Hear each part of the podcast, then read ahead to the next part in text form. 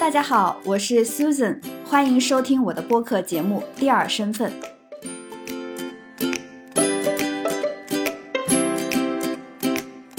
今天邀请到的嘉宾可以说是我成长道路上最重要的导师，他就是人文课堂的讲师谢田老师。谢田毕业于复旦大学，是一名历史学者，同时也是一个环球文化旅行家。迄今，他已经走过了一百多个国家的六百多个世界文化遗产，并著有畅销书《一步一世界》。此外，谢田还是少年得到 APP 世界博物馆探秘课和中国博物馆探宝课的主讲人。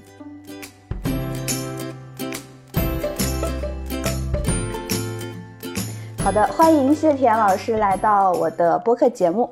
那我们今天这期节目的话呢，呃，想要探讨几个问题吧，呃，聊一聊这个时代的焦虑，聊聊知识、理性，还有什么是美好的生活。希望这一期节目呢，可以给大家带来一些关于生活的人生的一些思考和启发吧。嗯，好的。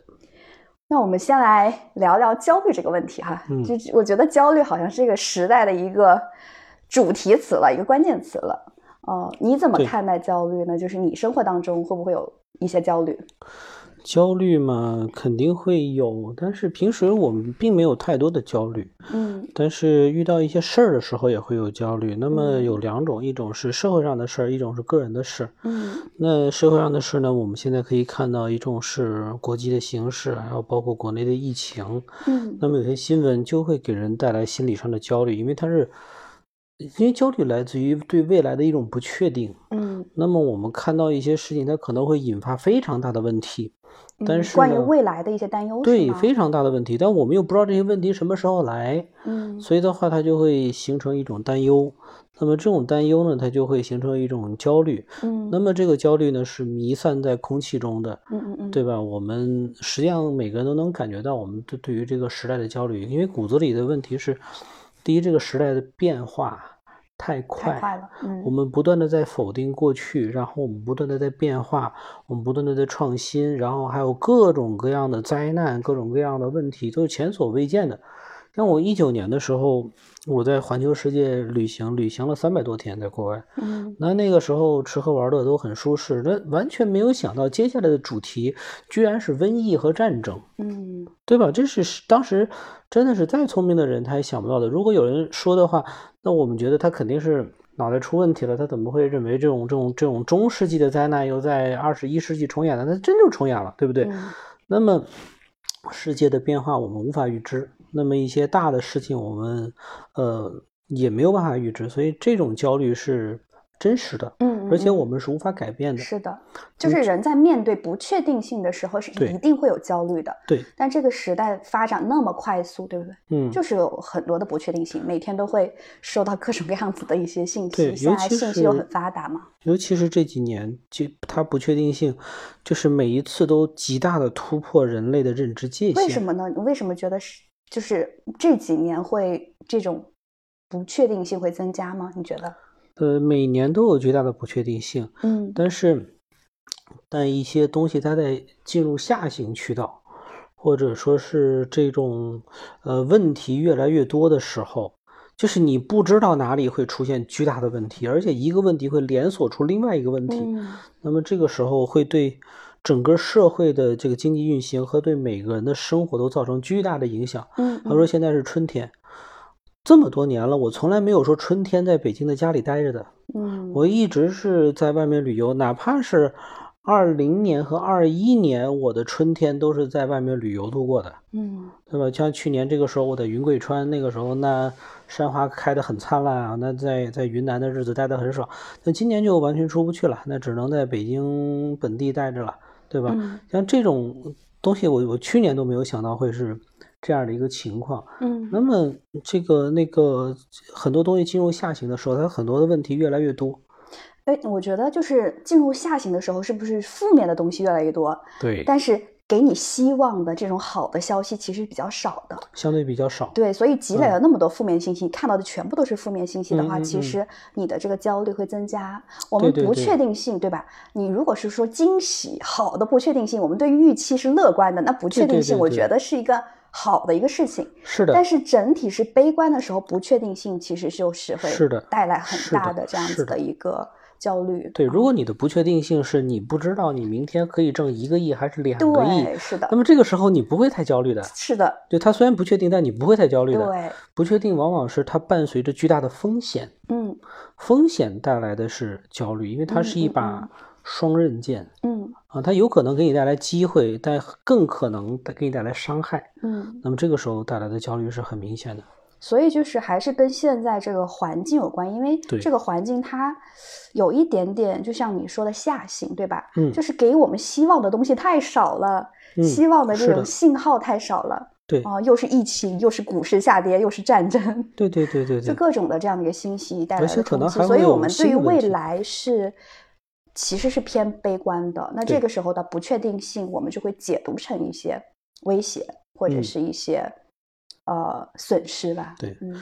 因为是这样，就是你个人的心理，呃，集合起来就是社会性的心理，嗯，社会性的心理落实到每个人就是每个人的心理，整个社会是焦虑的，嗯。那落实到每个人头上那每个人必然会有焦虑的一面，这是正嗯常的，嗯我我都认为这是正常嗯的，嗯嗯嗯那这这是一个整个时代的一个焦虑。，OK，那么还有一种焦虑呢，就是你每个人遇到的焦虑，嗯，就根据你自己自身的条件和自身的环境遇到的焦虑。嗯像你肯定也有自己的焦虑，对不对对？你现你你你以你一个 呃这个就是年年纪超过三十岁的女性的嗯这样的一种压力，那对于我来说，那我是一个中年男性嗯遇到的压力，那那那这种焦虑也是每个人的个体会遇到的焦虑。嗯那好比说，我要遇到焦虑，那我就考虑，哎，如何成家立业这样的一个问嗯题，对不对？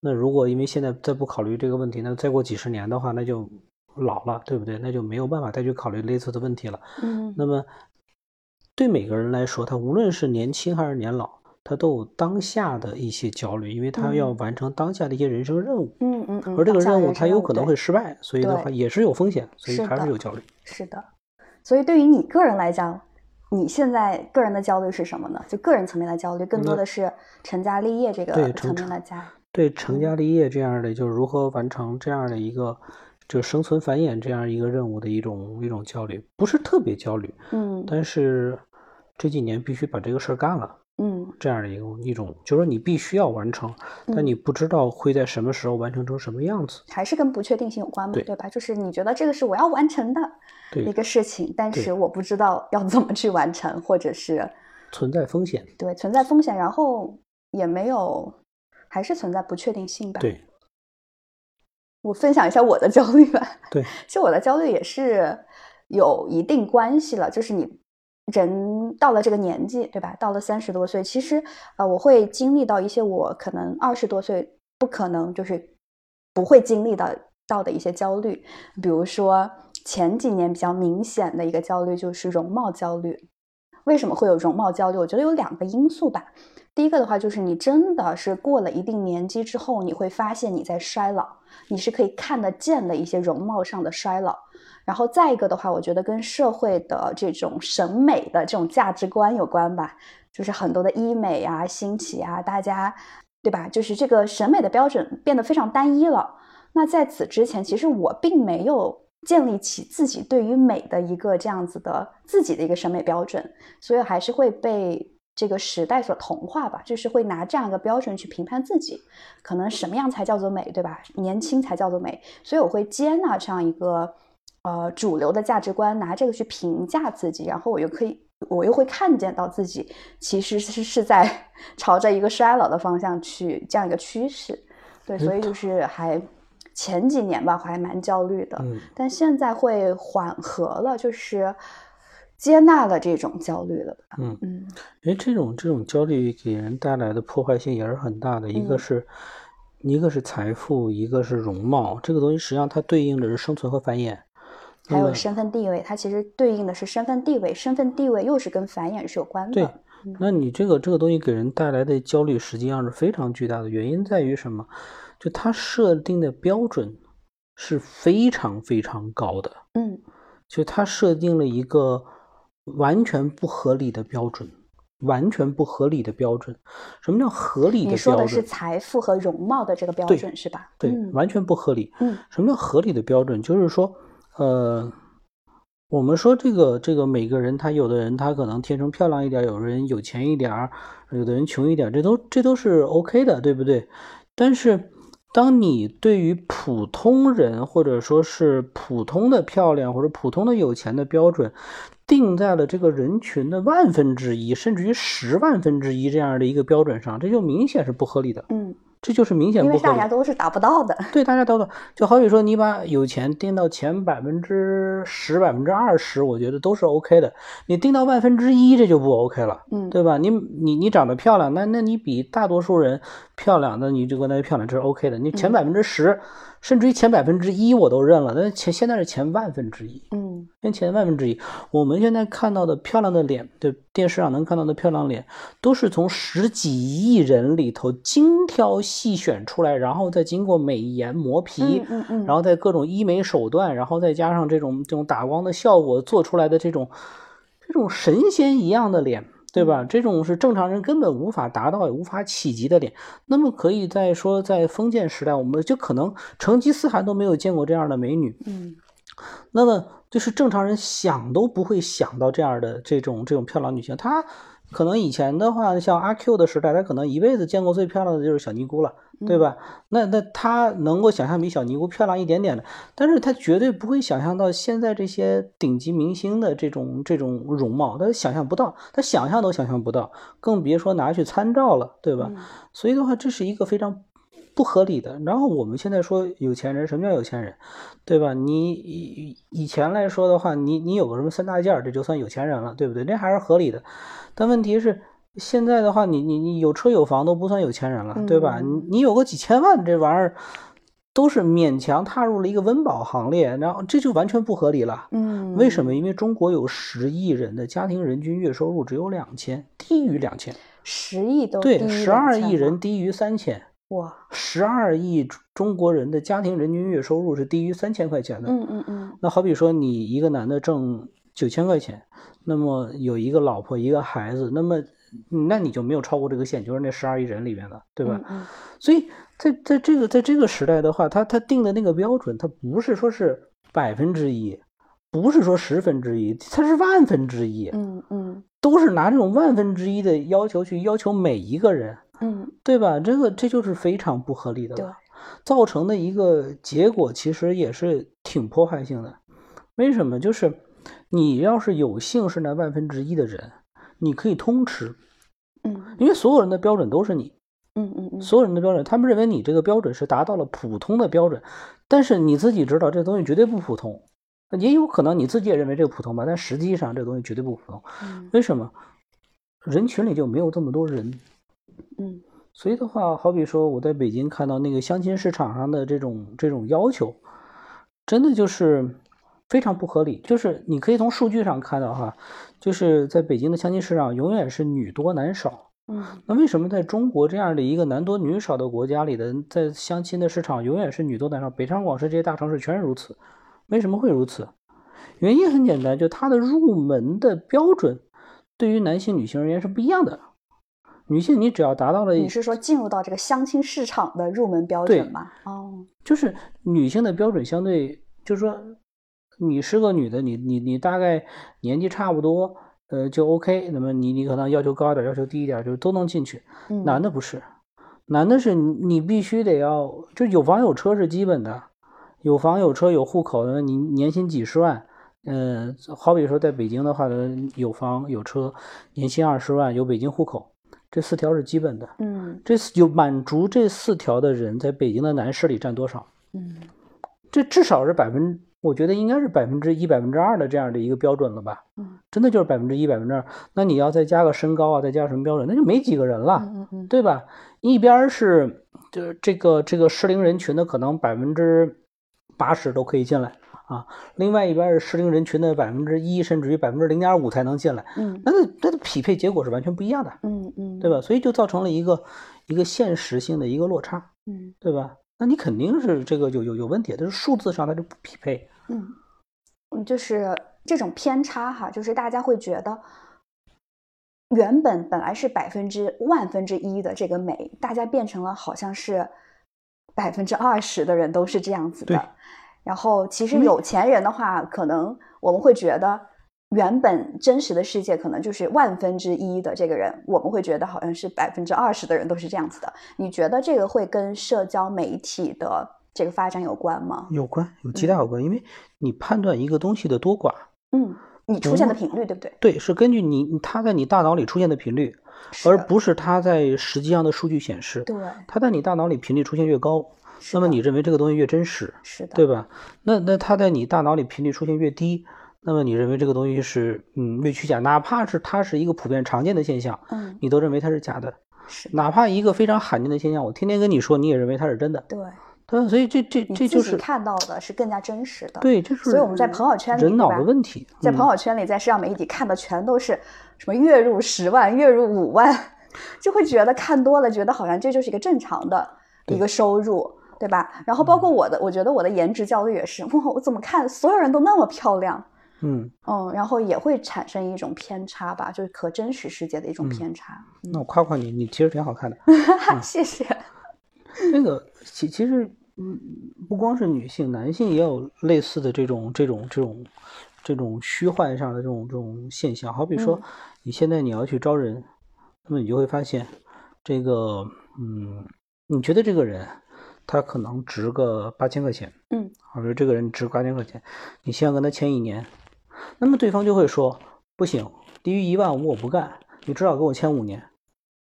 为什么人家有这么底气？他就是说我我觉得我就值这个价，我就觉得这个这个社会上到处都缺人啊，我就觉得我这为什么？因为他看到的都是那样的这种场景，嗯，所以他理所当然的认为自己值这个价。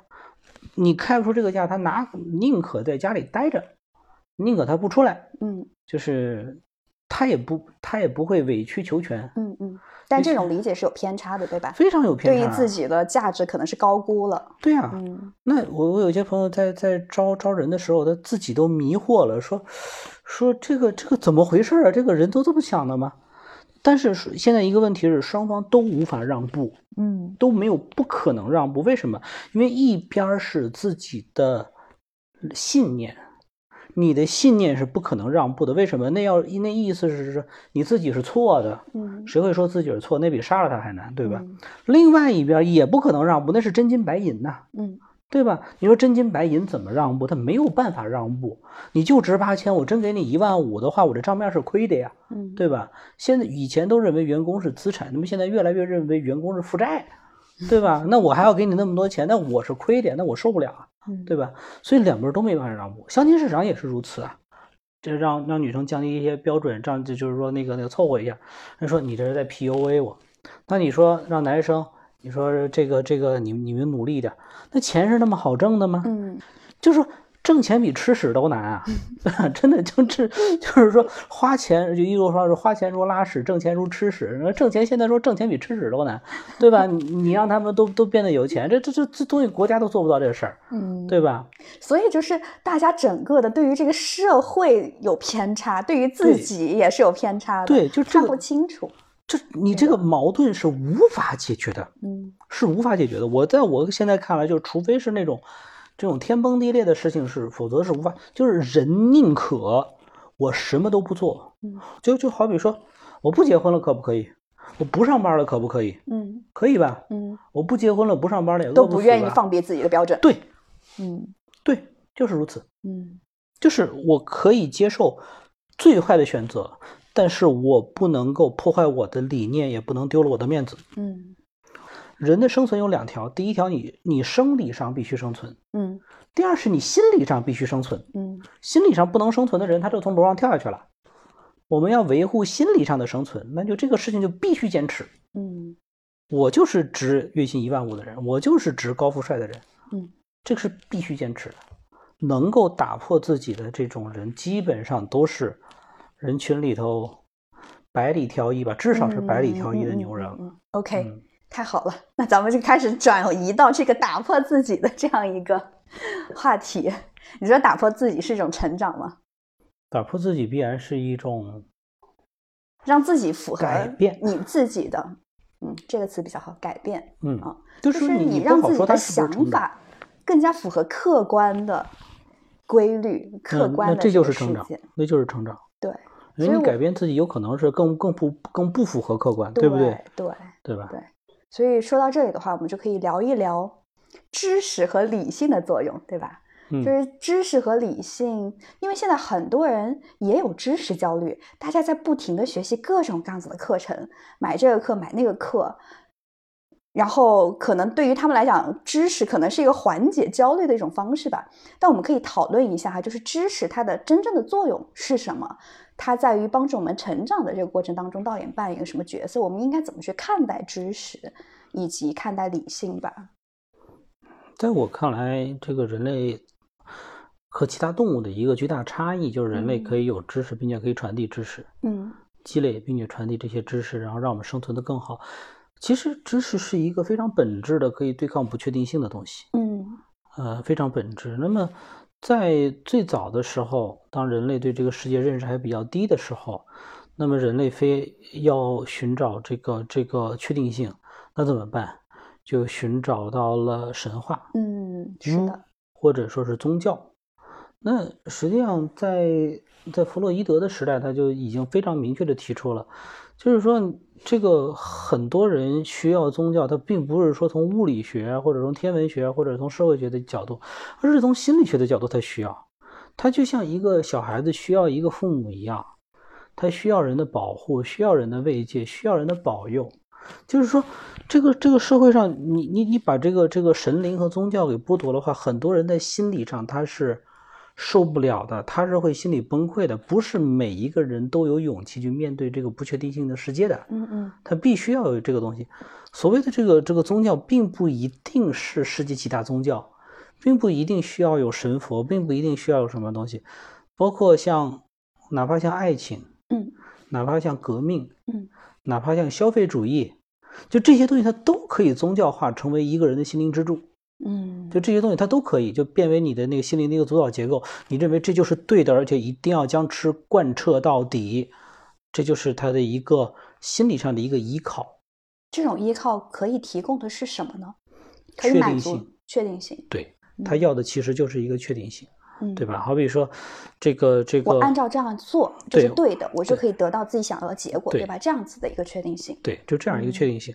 对一个例子就是佛，嗯呃，佛实际上教导我们要接受这个世界上的不确定性，就是这个世界是诸行无常的，就是一切都在变化，而且你无法了解它那个变化之后的一个一个轨迹。那么，我这样一个有智慧的一个人，他是一个觉者，一个老师，他居然被变成了一个神灵，嗯，对吧？拥有无上的法力可以保护我们，为什么？因为人心需要的，它是一个确定性的，它需要的是一个保护者，能保佑我脱离这个不确定性。所以，哪怕是智者，他也会变成一个宗教的偶像，然后让人们去呃 follow，让让人们去足大家的需要，需要心。理需要，你你没有办法，这是人们的心理需要。嗯在古代的时候，实际上就有一些人已经看穿了就这些事情的虚幻性。嗯就是那个时候，就上古的时候，古古古希腊他们都是这种神话嘛。然后的话，这个中国呢，它有以前是各种各样的占卜啊。以前中国的占卜叫叫布氏和日者啊，什么意思呢？就是一种是纸牌算命，就是像那个就就跟今天的塔罗盘差不多嘛。嗯还有一种呢是星象算命。嗯叫日者，中国古代叫日者，就是看那个天文历法来算命，就跟今天的星座差不多。那这个有一些知者就就就就发现，无论是你是布氏还是日者，那像西方就发现，无论是神话还是这种这种宗教，它都是有问题的，都是有问题的。那么就有一种更深刻的一种寻找智慧的方式，就是对世界进行直接的反思，而不依赖于神灵。那这就是哲学。嗯那哲学的话，那其实际上就是对思想的一种拷问，对智慧的一种热爱。特别是在希腊，它发展出了这种嗯逻辑结构，用归纳法和演绎法来去判断很多的事物。就是说，我们不依赖于神灵，而只依赖于自己的大脑。我们能否对这个世界看得更清晰一些？所以的话，我们可以看到这个古代的文明的一些深层的东西，它实际上它都是哲学的一些东西。为什么？因为那个是呃，嗯，古代最聪明的人，他们用他们的大脑对这个世界进行了深刻的反思，而且很多东西到今天还是有价值的。嗯呃，第三种实际上就是科学。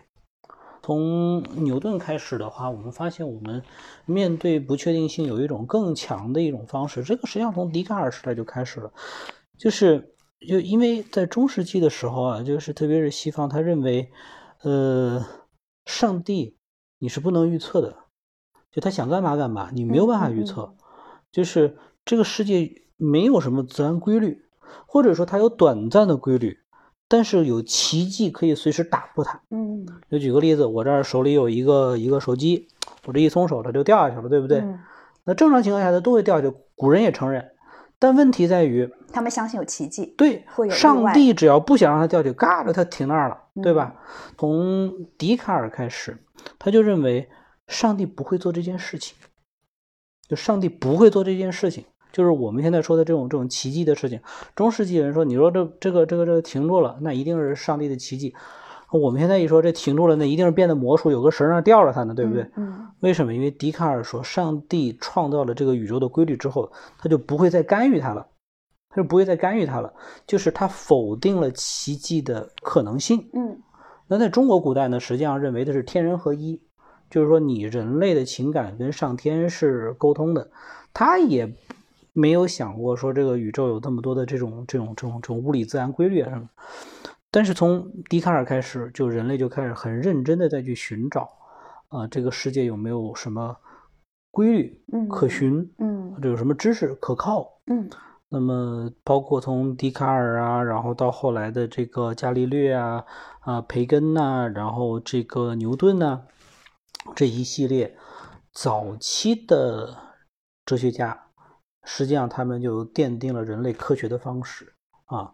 那在牛顿的时代，可能科学跟哲学还不分家呢，对不对？就是在牛顿以前，但是这些人的思想实际上奠定了我们了解世界最坚实的一个方式，就是用科学。科学对科学特别是到爱因斯坦以后，嗯爱因斯坦以后的话，科学跟传统的哲学几乎就分家了。嗯为什么？爱因斯坦就明确的指出，康德把这个人类的这种思想带沟里了，就他否定了康德的那套东西，然后认为就是科学是需要有自己的这种这种嗯哲学架构的。所以从爱因斯坦到霍金，你可以看到非常明确的，到霍金就说嘛，科哲学已死。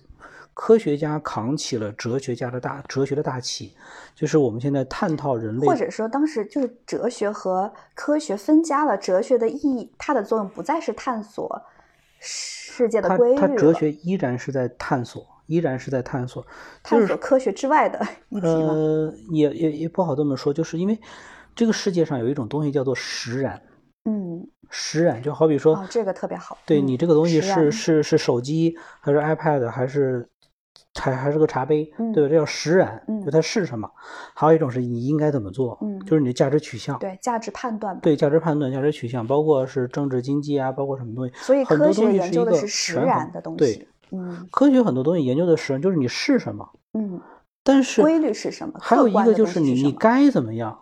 所以的话，在跟爱因斯坦同时代，可能是比他稍早几年吧，有一个非常伟大的一个学者叫马克思韦伯。就康德虽然把人类的哲学带沟里去了，但是马克思韦伯又把这个哲学从沟里又带出来了。嗯嗯，所以的话，他就考虑到这种这种价值理性的东西，就是我们的理性有一大部分，具理性、价值理性。对，有一大部分的话，我们需要判断这个世界上的价值。对这种判断这个世界上的是非，我们应该往哪里走？如何让生活变得更美好？如何让这个这个这个世界发展的更更文明？对吧？就是这个东西在在这个角度上来说，哲学是非常有价值的，嗯，嗯就它的价值依然存在。是但是就是就等于说吧，就被康德那套东西就带沟里去了。那那那那一系列，就现在你你去看那个那个一些哲学系的一些学，那实际上是被带沟里去了。嗯那很多的这种这种这种价值理性的哲学，实际上现在是有政治学啊、经济学啊，就这些东西在研究。哦，所以的话，就是说各种各样的知识，它其实都还是有有非常强的作用的。嗯而且，哪怕是在这种人类的学术已经发展到如此昌明的今天，不确定性依然是一个无法规规避的一个东西，因为这个东西在 David Hume 的时代，就是已经已经确定了嘛，就是你没有办法规避不确定性。就是为什么？因为我们对于未来的判断，很大程度上不是来源于理性，而是来源于野兽的直觉。嗯，举个最简单的例子，太阳每天从东边升起来，对吧？归纳法，对吧？这就是归纳法。嗯那么我们凭什么认为太阳明天还会从东边升起来？是因为太阳昨天和今天从东边升起来的。但是昨天和今天发生的事儿，明天就一定会发生吗？嗯不一定吧，对吧？就这个这个东西，很多时候都是，就休谟举了一个非常有趣儿的例子，就是你一堆鸡在这个鸡窝里，每天呢那个喂食者过去喂食，那鸡吃的很开心，每天倒点儿喂食，每天倒点儿喂食，他认为这是一个自然规律啊，就是我是天选之鸡是认为这是一个自然规律。对，这是个自然规律。我是天选之鸡，每天到了几点的时候，好比说下午两点，哎，就会有一个人出现，然后拿着谷物来给我喂食啊，就给我进贡啊，对吧？这个在鸡看来，这是非常合理的，而且符合现实的，而且可以验证的，很科学了吧？嗯很科学了吧？直到有一天鸡足够肥了，那个人拿着一把刀过来，把鸡给杀了，鸡才能够意识到，哦，原来我之前的归纳是错的。嗯但他除非是到了最后一刻，否则他不能知道。有可能他他老死了，他根本就不知道，对吧？那我们就跟那个鸡差不多嘛，对吧？我们以为我们看到的这些一些一些一一切的物理规律都是，呃，正常的、必然的，就是不可改变的什么。等到他改变的一天，他都不会通知你。嗯这是 David Hume 的，就是告诉我们的，就是人你的思维，第一你是要逻辑思维，第二更高一级的你要有批判性思维，嗯你要有批判性思维。你的批判性思维的话，你要知道很多东西它靠它是靠不住的，或者说是有可能靠不住的。所以这也是科学的精神嘛。就科嗯学的精神就是承认我有可能是错的。对，我我虽然是我可以通过实验归纳法我去找到一些客观规律，但是在遇到能够证明我是错的的一个证据之前，我假定它是正确的。对我假定它是正确的，直到我嗯发现有不符合现象的这种就不符合理论的现象出现。对，所以我们可以依赖一些现有的一些知识去帮嗯助我们去做决策，对去减少这种不确定性。但是不确定性是永远没有办法消除的，因为它永远存在着可能，有可能我认为的对的，它就是错的。实际上，不确定性就是这个社会底是这个宇宙底层的一个原理嘛，对，这是宇宙底层的一个原理。佛教是认为无常嘛，这无常就是这个世界的。科学也是这么认为的，对最简单的就是测不准原理，是的，对吧？量子物理的测不准原理。那么一个一个一个一个微观的例子，你永远它的两个条件，你永远是不可能兼知的。嗯那实际上的话，这在很多人看来它是不可理解的。嗯为什么？因为很多人认为一个小的一个量子，它就跟一个小球一样，它在空中，你怎么不可能同时知道它的位置和它的动量呢？对不对？嗯但实际上它就是不可知的，实际上它就是不可知的。嗯原因很简单，我们对“是”这个字儿的理解实际上都是有问题的。我们对“是”这个字儿的问题在它实际上都是问题的。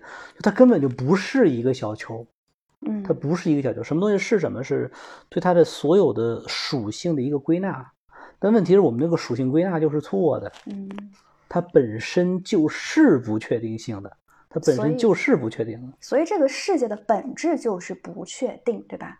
只是嗯我们在哪个层面去讨论这种确定性，你可能到不同的层面，它会有一些确定性，但是本质它就是不确定的，或者说，确定和不确定在这个宇宙中，它都是存在着真实存在的。嗯，为什么？因为它的本质是什么？是概率，是，是概率。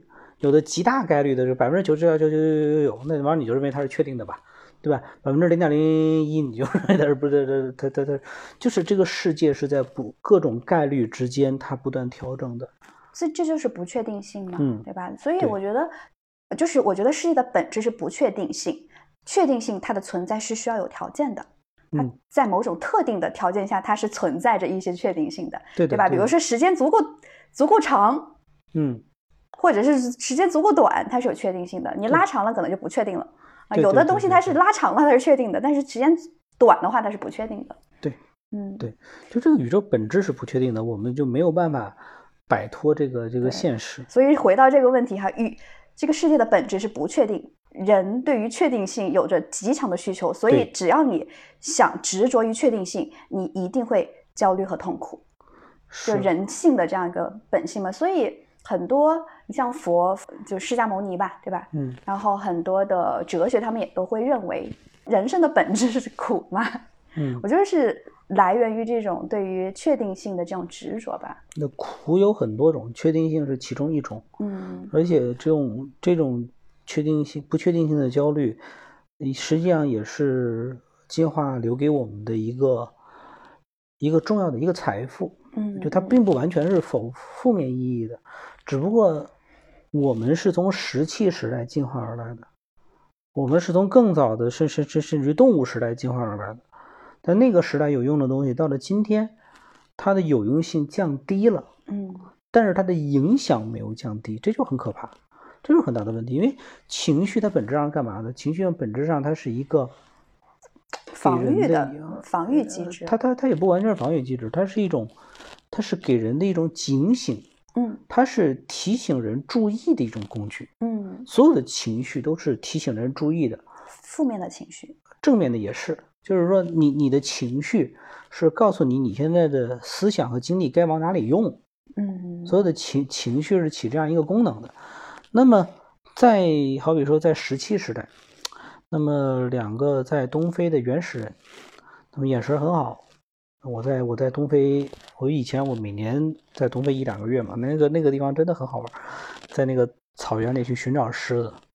那我那导游就真的厉害，就是我发现我每次去看动物的时候，那导游都很厉害，无论是去热带雨林呐、是去还是去这种这种这种海边的红树林，还是在那个草原上，导游的导游的眼神太尖了，就隔着那个那个那个几十里就看，哎，你看那儿有一个狮子，你看那儿有一犀牛，哎，或者那儿有一条蛇什么的，就真的就是就我都晕了，说你怎么能看到这些东西的？然后的话就是那个车恨不得要开过去五分钟才能看到，哦，那好像真是个狮子啊，这什么？那以以前人就跟这些导游似的，他们天天在草原上受训练，啊，就是天天要盯着那观观察那狮子，观观察那什么，因为那东西是真实的威胁啊，嗯真实的威胁。好比说，你如果一个狮子足够远，你在那草丛里，你不知道它是狮子还是石头，嗯，这个时候你需要什么？你需要焦虑，嗯这个时候焦虑是好的，嗯焦虑提醒你要去确认这个东西是狮子还是这个石头。如果石头，你可以放下戒备心；如果是狮子，你必须要选择你是应该战斗还是逃跑，因为它对你是一个直接的威胁。但是在原始的时代，你去判断一个石头是不是狮子，呃，二十分钟、半个小时，撑死了一个小时，这这狮子不会一动不动吧？对不对？啊，你你你你肯定就知，你就肯定知道它是什么。也就是说，在短时间内，它会极大的集中你的注意力去面对一个很现实的威胁，嗯，这是好的然。后去判断，对不对？对，判断，而且做出你最合理的应对状态，嗯这是好的。而问题是我们现在没有狮子了啊，就是我们现在没有什么狮子威胁了。那我们现在的威胁都是什么？就是那种你也看不见，你也摸不着，你也不知道啥时候会来的那种遥来自于遥远未来的不确定性威胁。就好比说这个我容貌焦虑，什么什么他不爱我了怎么办？然后好比说我这个东西，哎呀，这明年还不上房贷了怎么办？或者我落后了，对吧？别人又买了什么课，我没有学，别人家的孩子怎么怎么样了？就他面临的永远不是一个直接的威胁，嗯而是一种虚无缥缈的概念。嗯这种概念比直接的威胁还要可怕，比直接威胁还要可怕。就好比说你你你在你好比说在一个废弃的工厂，你看那黑影一飘，如果说这是鬼，嗯你怎么知道那是鬼？你不知道那是鬼。但是问题是，人还会给它下一个定义，定义这是鬼。为什么？把它定义为鬼之后，它就有一定确定性了。最可怕的是什么？最可怕的是你连它是人是鬼你都不知道，嗯这个更可怕。你不知道你的威胁是什么，你不知道你的敌人是什么，你不知道你面临的结果是什么。很多的人的他的那个问题就是说，他不是说面对不了最坏的结局，而是不知道要面临什么样的结局。嗯，心永远在这儿悬着，，那个焦虑就像敲心灵的这个钟一样，当当当，就一天到晚在你这儿敲啊，它就不停啊，觉都没法睡啊。嗯，就是痛苦本身，对吧？你看见了，你没有那么可怕。对，问题是，你不知道自己要面对这是什么，是不确定的这种痛苦带来的这种焦虑，带来的这种感受嗯是非常深的。有时候我们看那个那种什么武打片或者枪战片里，然后一个高手，然后和另外一个高手打，另外一个高手啪一下躲起来了，怎么找也找不到。我你知道他在哪儿，不知道哪儿要哪儿要放冷箭打你或者怎么样。就这个时候，另外一个人就会那个愤怒的大吼，然后啊出来这个样子。为什么会这样？就是因为他陷入了一种没有敌人的焦虑，我不知道敌人在哪儿。嗯你敌人在在面前，你那个那个钢钢钢刀在那里，那我知道该怎么应对。那个时候那个时候不焦虑了，那个时候要不然战斗，要不然逃跑，那时候不焦虑了。但是你不知道的情况下，那就是你连战斗，你连该战斗该逃跑，你该怎么样都不知道的时候，这是最焦虑的。嗯不确定性的这种风险嗯带来的焦虑，所以能战胜这种焦虑的都是牛人。嗯。那你觉得可以怎么去战胜这种焦虑呢？战胜这种焦虑，其实有人类自古以来就研究了很多种方法，嗯啊，像刚才说的一种比较行之有效的方法，就是通过知识嗯来获取获取。就这种知识的话，实际上它是分成哲学的知识、神学的知识和科学的知识，嗯对吧？神学的知识最不靠谱，但是它能够最大的减缓你的焦虑。嗯所以宗教这个东西，我们是不可能将它从这个世界上抹去的。嗯不光是宗教，一切有宗教可能性的东西，好比说什么民族主义啊、消费主义啊，包括那种这种乃乃至于什么自恋啊、爱情啊，就是所有能够成为人心理结构的有宗教属性的这些东西，我们都不可能把它消失掉。原因很简单，因为它符合人的心理啊。然后还当然还有哲学啊、科学啊，这个相对来说比较靠谱一点的，嗯。告诉我们一些事物发展的可能性规律。呃，这是一种。那那么你觉得这个怎么去帮助消除或者缓解焦虑呢？知识。他就告诉你很多东西，它不会这么发展了。他告诉你很多东西不会这么发展。举个例子，就是说，如果你有很充足的知识，那你就知道哦，我打疫苗是安全的。嗯就打疫苗从整体比例上来说是安全的，就是它出问题的概率比你出车祸的概率要低得多得多得多，它实际上是安全的。那么你与其担心打疫苗的问题，你不你不如担心车祸的问题，对不对？或者我觉得知识的一个很重要的作用是告诉你什么是你可以掌控的，以及什么是嗯你掌控不了的。掌控不了的，那就接纳。我们只能是通过关注那些我们可以掌控的事情来去掌控我们的未来和命运，对不对？对。那我觉得知识的作用就是你规律是什么，对吧？你想要的是什么？那你为了达到你想要的这个确定的部分是什么？你可以掌控的事情是什么？然后还还还还有其他的方式。嗯那呃很多人自古以来，他寻找的一种方式是什么？权力，攫取权力是一种对抗不确定性的一种非常好的方式。身份地位吧，可能是身份地位的这样一个提升吧。呃，说的直白就是权力和财富。对啊，就是身份地位啊。嗯，嗯你这种东西越多，好比说你手里掌握的权力越多，你想办的事儿就越简单。嗯你的权利可以导致你的事情的直接达成，对吧？那还有，当你的财富，实际上它也是一种方法。你财富很多的时候，你也可以给你的生活加上很多的保险，对吧？你出任何样的问题的话，你有足够大可以对的财富，抗掉一部分的风险吧。可以对冲极大的风险，嗯而且可以实现你想要的一些一些一些东西。嗯所以这个是人类自古以来的一种东西。但问题是，这是依赖于外力的，它是依赖于外力的，因为权力你是会丧失的，财富的话，呃，也有可能会丧失。那么这种东西的外力一旦东西的，就是一旦你这个外力你无法掌控，或者面临权力和财富你都无法对抗的风险的时候，你会陷入更大的焦虑。所以这种东西它是有很大的正面意义和负面意义，它并存的。嗯，那还有很多的人的话，他就是通过日常的习惯来对抗不确定性。举个简单的例子，很多人有洁癖，有收拾癖，他会把东西摆的整整齐齐，然后一就是说那个呃一丝不苟什么的。实际上，这种实际上也是一种对于不确定性的一种抗拒。嗯，那么我一种秩序感吧。对一种秩序感，把什么东西弄得我在我可控的范围内把一些东西弄得井然有序。嗯啊，这种东西也是对于不确定性的一种控一一种一种防御。嗯嗯，当然还有一种方法呢，就是冥想。嗯冥想对于内心的一种关照，那么这就是另外的一个一个一个话题了。嗯但是可以很确定的就是，嗯、冥想关照这种东西对于人类的内心的调节以及呃焦虑的缓解是有帮助的。嗯。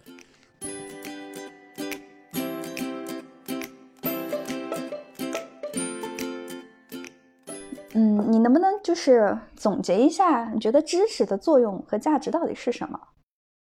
你觉得知识的价值到底是什么？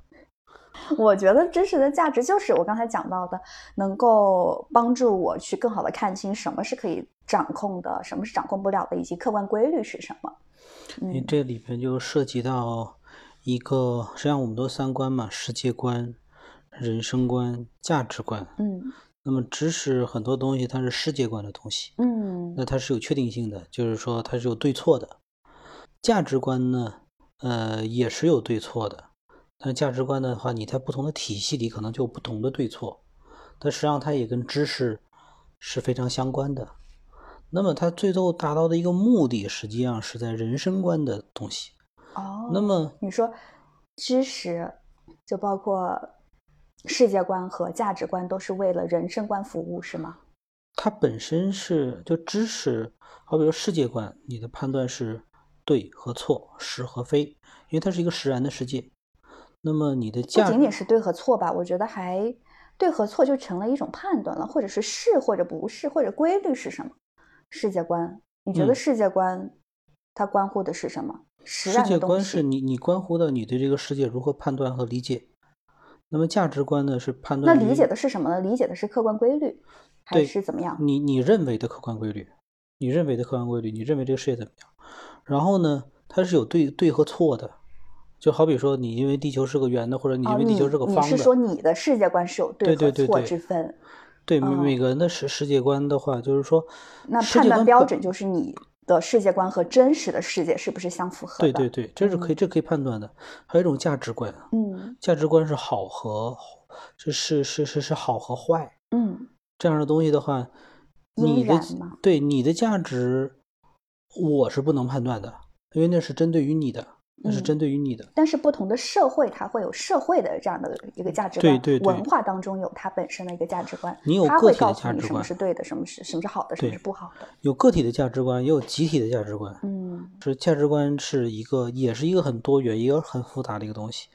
那还有一个人生观，人生观是它的它的东西是你是幸福的还是悲惨的，是美的还是丑的，是这样的一个东西。那么我们最终的结果，实际上都是希望过上一个幸福的、美好的人生，都是在你的这种这种的一个基础上过上一个幸福和美好的人生。那你如何去过上一个幸福和美好的人生？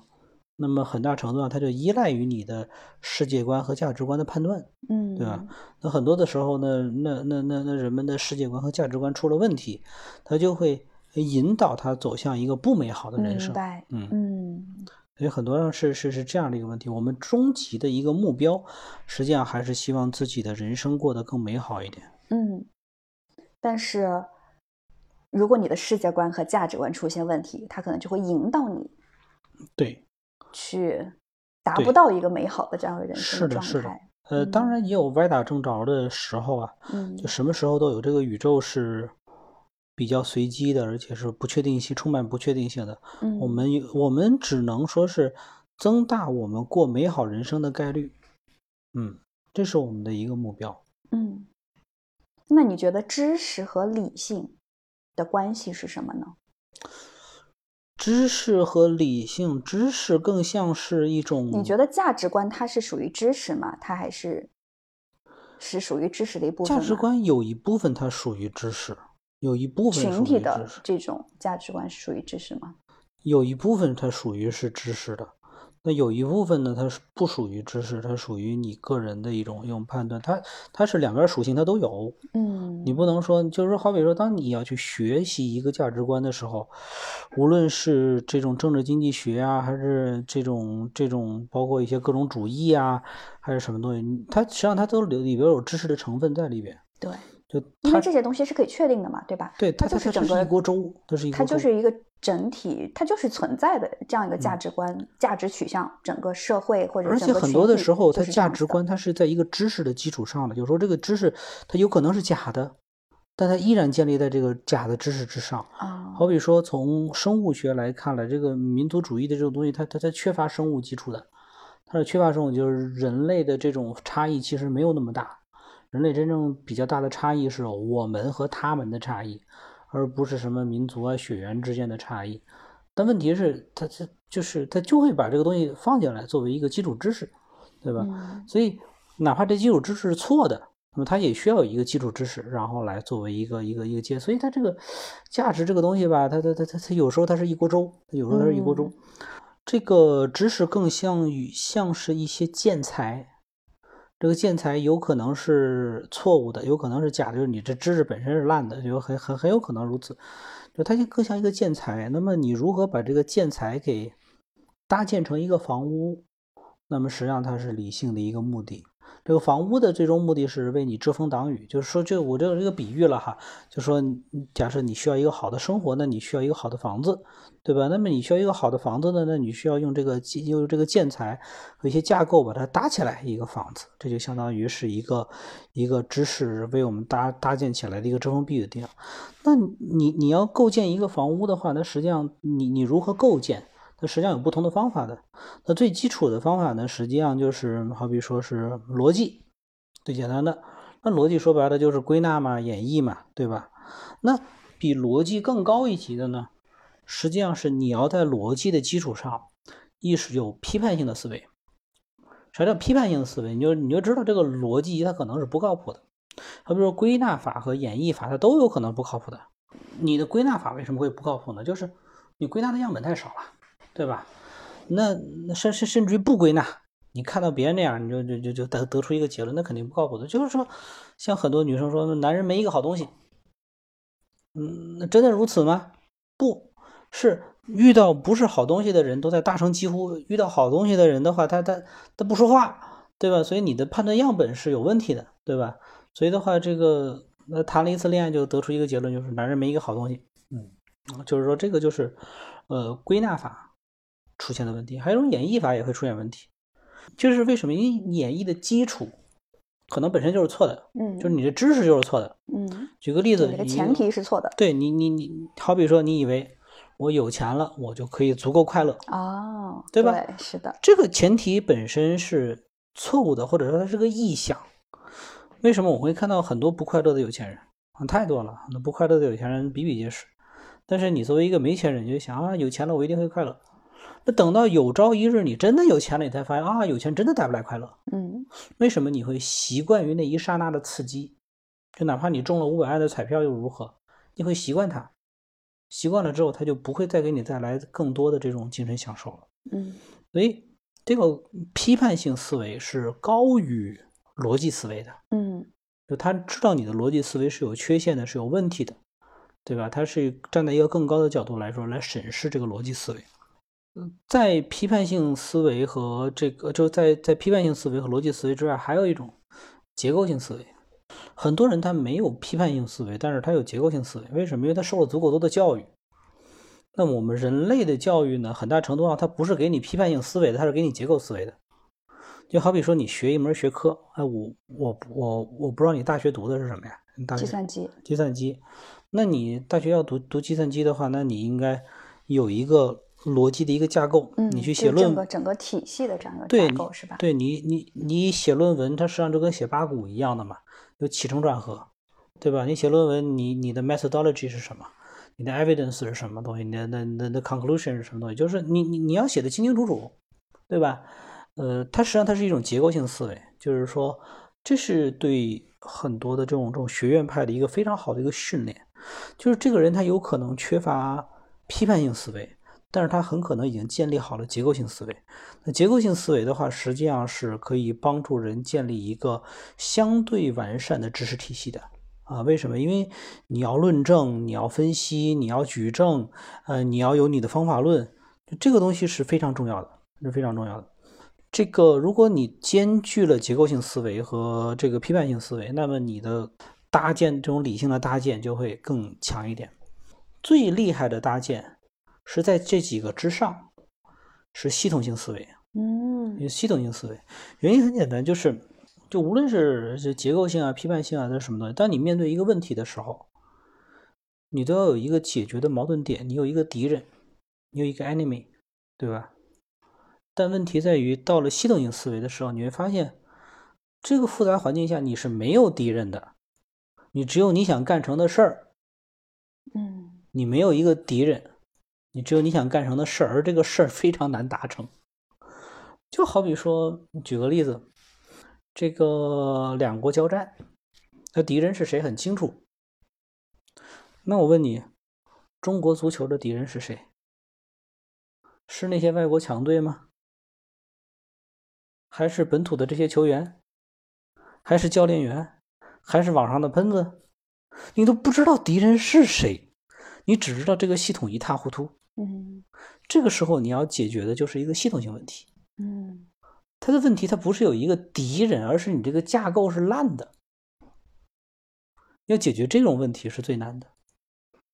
一个系统是它当中存在着很多的因素，而且对因素是相互影响的，对，这是它们都是非线性的一个关系。是这种复杂关系的处理，呃我认为是理性的最高阶段。那你就需要对于还是对于客观规律的，你也需要有个知识网络。对我感觉你，不是只是需要一个科目的一个知识，对吧？嗯对或，者说结构化的这样一个思维，你是需要跨就是跨学科、跨领域，你能够嗯看到整个的这个系统对，啊。所以这个所以这个对于人的知识结构其实是要求很高的。要求很高，要求很高，嗯所以大部分人做不了这种事情。嗯那么的就是一般呃领导者或者说什么一一些人，他为什么呃有超乎寻常的利润？原因很简单，就是他是在做一些系统性的事情，他就要面临的是什么系统性的风险？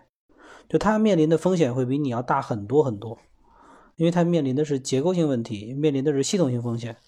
他的那个风险一出了的话，那可能就真的是一辈子都赔进去了那种那种问题。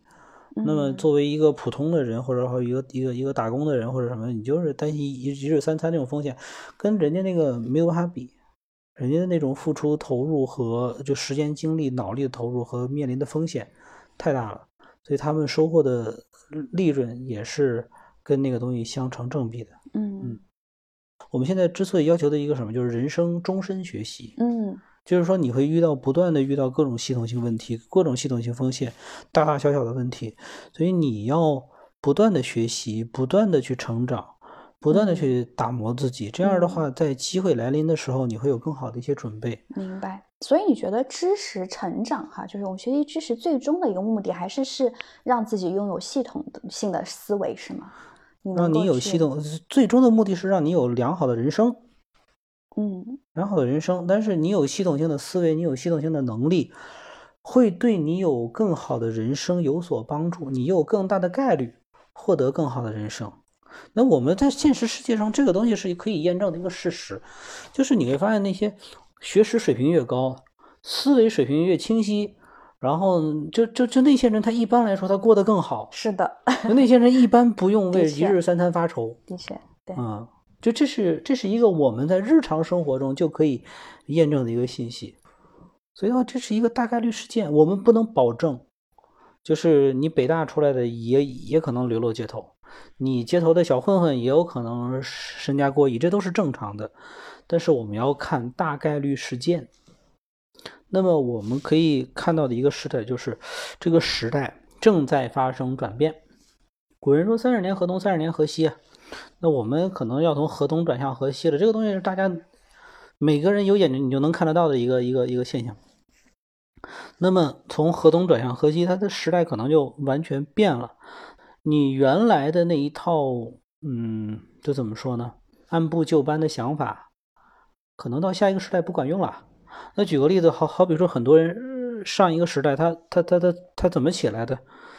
他也没怎么就他就起来了。为什么这个时代起来了？嗯对吧？你在这个北上广有一套房，你就起来了，就就就就就这么这么简单。然后的话，你只要老老实实去工作，老老实实去那什么东西，这这就起来了。很多人就是这个样子的，就他起来都不知道自己为什么起来，他只不过是上了一艘盛世，对，上了一艘好船，这个船飘起来了，他就起来了嘛。那觉得这是自己的功劳。那么他面对下一代的时候呢，就会怎么样去激娃？哎，就希望孩子过着自己当时的那样的一个人生，那么他就会有很好的人生。为什么呢？因为我就是那么过来的，然后你这么过来的，也就，那我的父母的当年就都是是跟我说的另外一个，因为他们经历的是更早的一些东西。嗯他们经历过一些变化，我的嗯父母和祖辈他们经历过一些变化，就是你你你你想想我们上个世纪的变化有多大，对吧？从这个一从一上来的什么大清帝国，那个时候还是吾皇万岁的时代，然后突然一下子就变成共和国了，对吧？就是那个时候还是民国，但是它也是个 republic 嘛，然后一下子就什么总统制啦、民主啦，那都就出来，然后但是又是国破家亡。军阀混战啊，外敌入侵啊，这这个这个北方的这种这种敌人不断的打进来，然后又各种内战、外战，然后抗日战争一塌糊涂。然后等到这个这个百废待兴，然后重建的时候，又是一套新的理念，对吧？那当年民国的时候有黄金十年，然后共和国的时候也有黄金，这早期也有黄金的时期，理念都完全不同的。嗯然后再来这种像什么十年动乱啊，各种各种各样的这种呃什么大跃进、三反五反，哔哩吧啦这种事儿，然后再来一改革开放，改革开放，然后一上来还是这个样子，然后之后再来个 WTO，然后哗起来，你都不知道这个人的世界观是啥时候建立的。嗯历史上的咸鱼都没有这么翻身的，这是噼里啪啦在翻。嗯，所以的话就是所以他们教给你的是他们什么呢？他们会意识到这个时代的很多东西是不确定性的。你不要以为你现在得到的这种这种一帆风顺就是历史的必然，不是。就他们很容易就接受哦，突然一个一个大转弯都掉下来了，很正常。嗯为什么？就他们见过这种大转弯，嗯砰一下掉下来，他们见过这种大转弯，再来一次，哦，又又来了，对吧？我父母很小的时候就告告诉我，你一生中肯定会经历几个大规模的这种时代的转折。嗯我们现在可能就在经历一个呀，嗯我们现在肯定就在经历一个，对吧？嗯，时代的转折。对肯定就在经历一个，嗯。但是这个转折跟以前的转折不一样，每一个转折都不一样，你发现没有？每个转折都不一样。嗯所以的话，大部分人他是会按照自己原有的方针去规划自己的人生，甚至于规划自己的孩子的人生。但事到临头，你会发现，哎，好像跟以前不一样了。是的，这就是人为什么一定要坚持终身的学习、终身的成长。你要不断调整你的思维，去应和这个世界。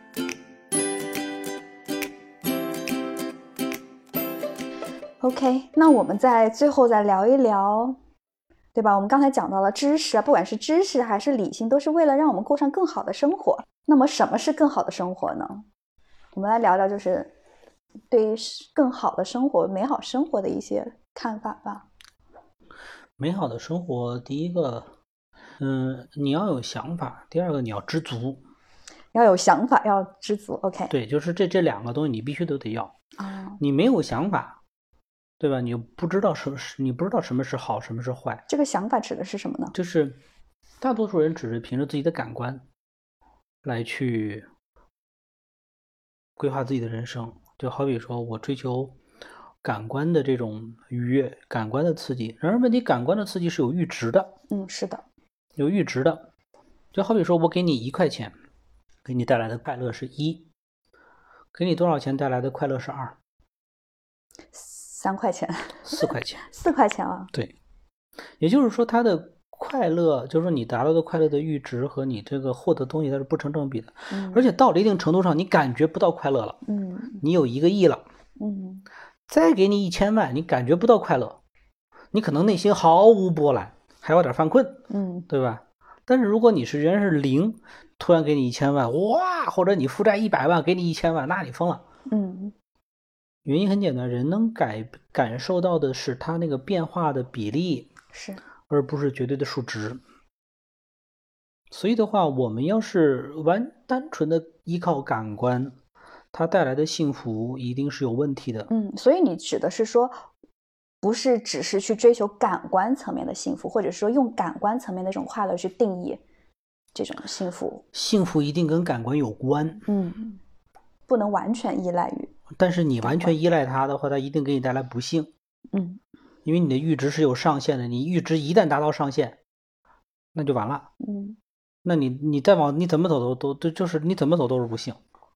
这个因为因为好举举个例子，我一个感官比较充分的地方就是美食。嗯那这个吃米其林吃的很多，我原来一年在全世界吃一百家，世界各地不同的米其林星级餐厅，我要吃一百家，相同的不算啊，什么东京啊、什么大阪呐、北京啊、上海啊，然后这个伦敦、巴黎、哔哩吧啦，全世界怎么吃？那日子过吃到现在没感觉了吗？那吃那个那个时候，其实我就在告诉自己，就是你不能吃的没感觉，嗯不能吃的没感觉，因为你吃的太多或者吃什么东西之后，你你习惯于这种这种世界最顶级的这种美食享受之后，那你阈值一旦封起来了，就得不到这种快乐了。对，你就得不到这种快乐了。那你那好好好好比说，这个这个，嗯，那那次我跟一朋友去吃一家那个非常高级的餐厅，那个米米其林二星，非常好啊，非常二星。你吃的波尔顿龙虾，啊，不是那不是那个那都没有波尔顿龙虾，布列塔尼蓝龙虾，法国的布列塔尼蓝龙虾，那波尔顿龙虾太低级了，上不了那种台面。然后呢，这个一吃，哎呀，这个这个火候不行啊，然后重做，做了三遍。哎，这个终于，哎，这个有点入味儿了，哎，这个东西好了。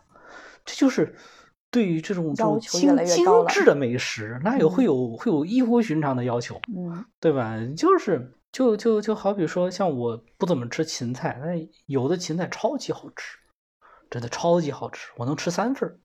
这我一个完全不吃芹菜的人，我能吃三份儿。对，像芥末，有那种芥末我从来不吃的，但有那个超级好的芥末，我能把那个芥末都是当点心吃的。为什么？因为它那个东西跟正常我们吃的东西完全不一样。但如果你以那为 标准，那就完了，那真的就完了。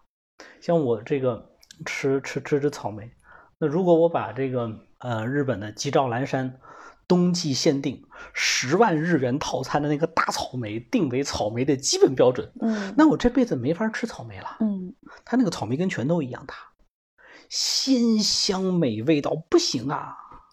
那一颗草莓好几百块钱人民币呢，那么贵啊，好几百块钱人民币呢，是六百还是八百来着一颗？哇！一颗你，吃了多少颗？我只能吃一颗，因为它哦那个供应的量就那么多，但啊但是它那个整个那个套餐那个 cos 那个那个量非常大，嗯呃，非常好吃。我要都以那个为标准，那我我这日子没法过了，明白吧？对吧？我也要幸福是非常短暂的，其他的时间都是不幸、对不开心。我要把那个东西作为一个幸福的一个标杆放在我的人这个人生中啊，我要知道那个东西是幸福，那个东西不是常见的，那不能把那东西作为日常标杆，嗯那个是我人生中辉煌的一个点。我是在去这种体验这个世界中的一个得到的一颗星星啊，得到的一个一个闪光点，是这样一种感觉，而不是说我要把它作为我日常生活的一部分。嗯。不能那么弄的，那么那么弄的话，你这个你这个人生很多，就是我们要欣赏很多小确幸，嗯，我们要对小所以即使有我们既能够欣赏那一些对吧？精致的美好的时刻，这种外在的这种刺激，但是同时也会对于一些稀松平常的一些东西、平凡的东西也是学会是感恩，嗯也会感恩，然后会知足，对，我们要知足，我们要感恩。。对，就我我们要要要用复杂的心理方式来去体验这个世界，嗯而不是一味的去追求某一种东西对，啊。追求一种类型的刺对激，对对吧？嗯你单单纯的追求一种东西的话，你会厌烦，然后你阈值达到一定阈值之后，你它无法给你带来快乐，对，那很多时候剩下的只有痛苦，嗯所以，这就很痛苦了。嗯。嗯，所以刚才讲到，一一个是要有想法，一个是要有呃知知足。想法具体指的是什么呢？有想法，这就是一个，这是这这这是一个复杂的问题。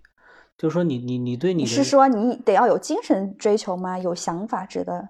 就是你得，我这个没有整完全整理好语言呢，我可以简单说一下，就是好比说，第一，你知道感官是有问题的啊；第二，你知道什么东西能给你带来真实的幸福和快乐，并且它是可持续、可再现的。所以还是要知识，对，它需要知识，知识和理性，对对，它需要知识和理性。它能够帮助你去去追求。比如说，其实我们人生当中可能大部分时间是平常的，因为你没有办法达到那些哇那么快感的刺激的嗯时刻，所以你要学会去欣赏这些平常的这样的一些时刻。所以这个需要依赖的就是知足。那另一方面的话，我们是需要有知识，呃，或者有头脑、有想法去帮助我们去追求一些。它确实是可以给我们带来持续快乐的，而且它是没有阈值的。是，这样的一些事情，我们要有能力去判断，是吗？以及去追求这些事情。而且你很多时候你要知道，很多东西是双刃剑，你要理解很多东西。就好比说，一个很有知识而且很知足的人，他是很难获得极大的成功的。一个极大成功的人，往往是在心理学上往往是不健全的人，他因为他要去追求那些刺激对他有极大的缺陷需要弥补，嗯他有极大的不满足感、不安全感，甚至于反社会的人格。嗯，这种人更容易获得巨大的成功。他巨大的成功，那不代表他是幸福的呀，对吧？对那对于一个人来讲，他是有头脑的，他是知足的，但他获得的是幸福，这就是他想要的呀。对，嗯所以很多的时候，就我我相信蒙蒙田说的，就是说你要做你自己心灵的统帅。一个普通的人更可能比一个有特别巨大成就的人更是自己内心的统帅。很有可能那些但是我们需要去训练，我们需要对你需知足要训练，需知要去思考。对，需要有知足，需要思考，需要有想法，需要有理性吧。是的，去追求那些值得追求的，真的是可以给你带来持续的幸福感的嗯一些东西。嗯对，很多的人你可以看到他的外在成就很大，但他很难控制自己的内心，控制自己的欲望。他是在某种程度上，他是被自己欲望鞭打的一种奴隶。那你真正能够统治自己内心，做自己内心统帅的人，他又会安于一些呃相对平凡的一些东西。就我作为一个普通人怎么了？我作为一个平庸的人怎么了？我作为一个一个一个世上的一个一个碌碌百姓怎么了？对吧？我的内心是强大的，你无法拿这些东西来刺激到我。这种内心强大的人，他可能不在乎我说我一定要向你去证明什么，因为我内心是圆满圆满的，是自信具足的。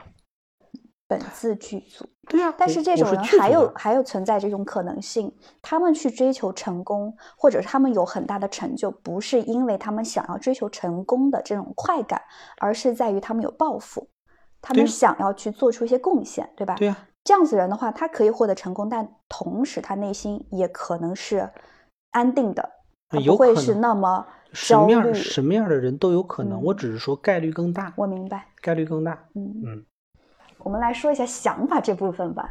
就是你现在到现在，你会觉得人生当中、生活当中追求什么会可以给你带来快乐，或者说你现在在追求的一个好的生活是什么样子的呢？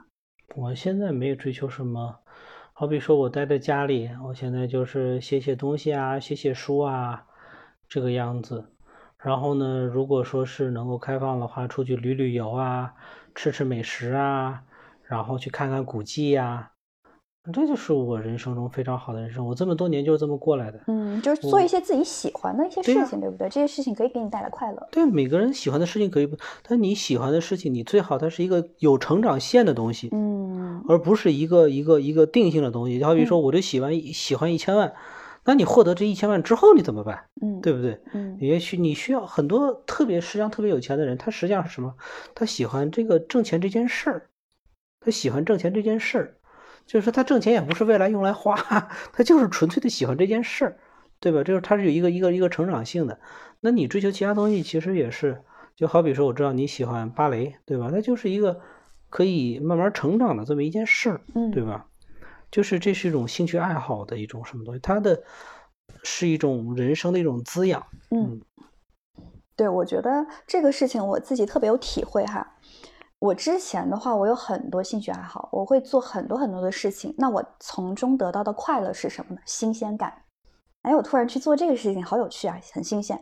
但是我所有的事情都坚持不下去，所以我都是在追求一些新鲜的这样的一些刺激。后来我觉得我逐渐意识到了。你要体会到那种深层次的快乐，你必须要坚持，你必须长期投入，你才能体会到另一个境界的一个快乐。对，所以我意识到了这一点之后，我就再也不去这个学点那个学点，因为我知道，我不管学什么，我最终我是要投入很长的时间，我才能达到那种深层次的快乐。是的，所以我现在就是呃。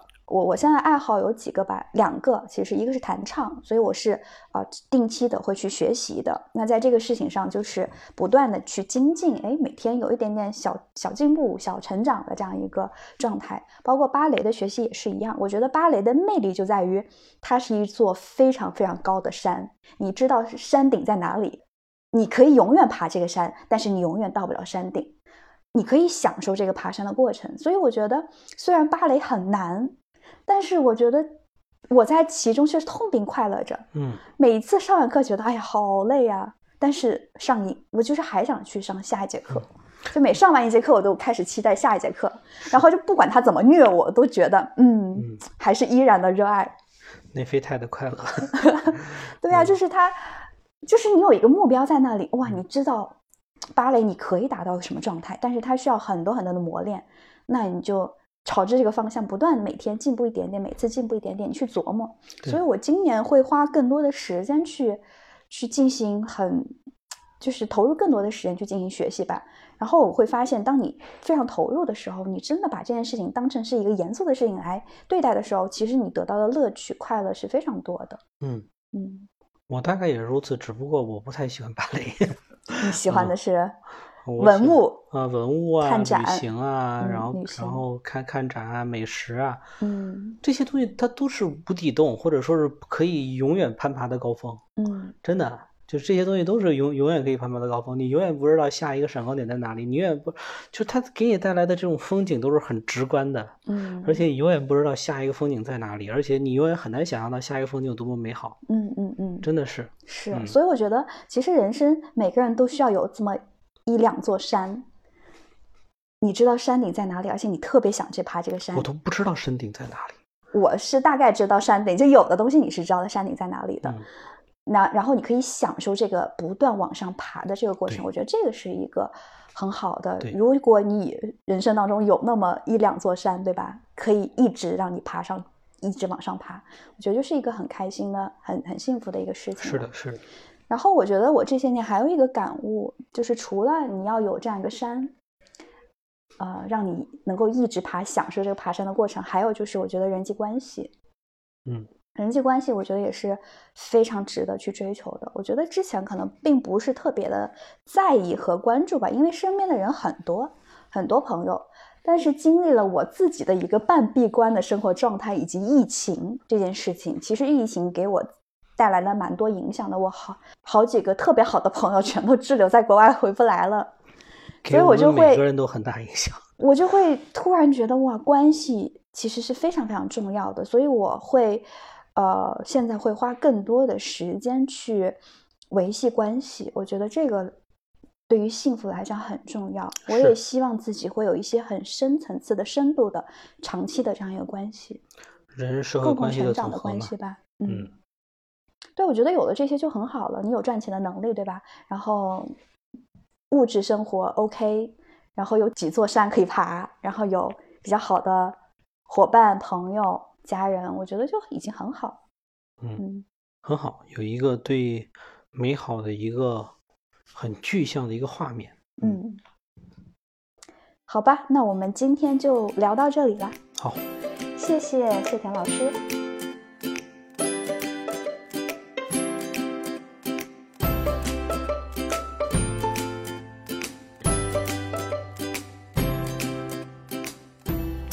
我们先来测试一下，谢田老师说几句话呗。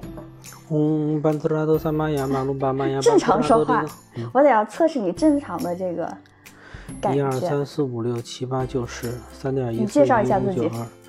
大家好，我是三点一四一五九二六五三五八九七九三二三八四六二六四三三八三二七九五零二八八四一九七一六九三九九三七五幺零五八二零九七四九四四五九二三零七八幺六四零六二八六二零，这可以了吗？可以吗？再再说一遍，正常说话。你有你的焦虑，你的焦虑是什么？嗯。正正常说，刚才那不算正常说话是吗？